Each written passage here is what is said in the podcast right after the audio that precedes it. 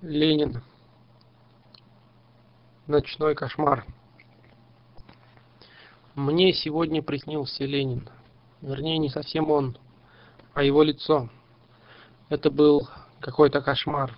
Сначала было синее небо, а потом на небе вместо солнца появилось лицо Ленина. Оно было гладкое, ясное, лучилось теплом и добротой. Из одной его ноздри текла патока, а из другой мед.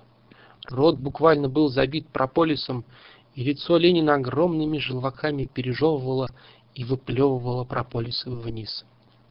Комки прополиса, словно метеориты, преодолевали атмосферу и с грохотом падали вниз, превращаясь в плодородные земли.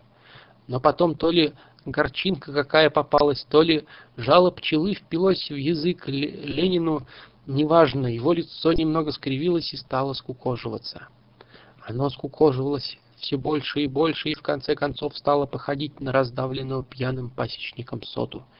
Из всех его дыр нескончаемым потоком полетели полчища пчел, которые стали жалить скукоженное лицо Ленина.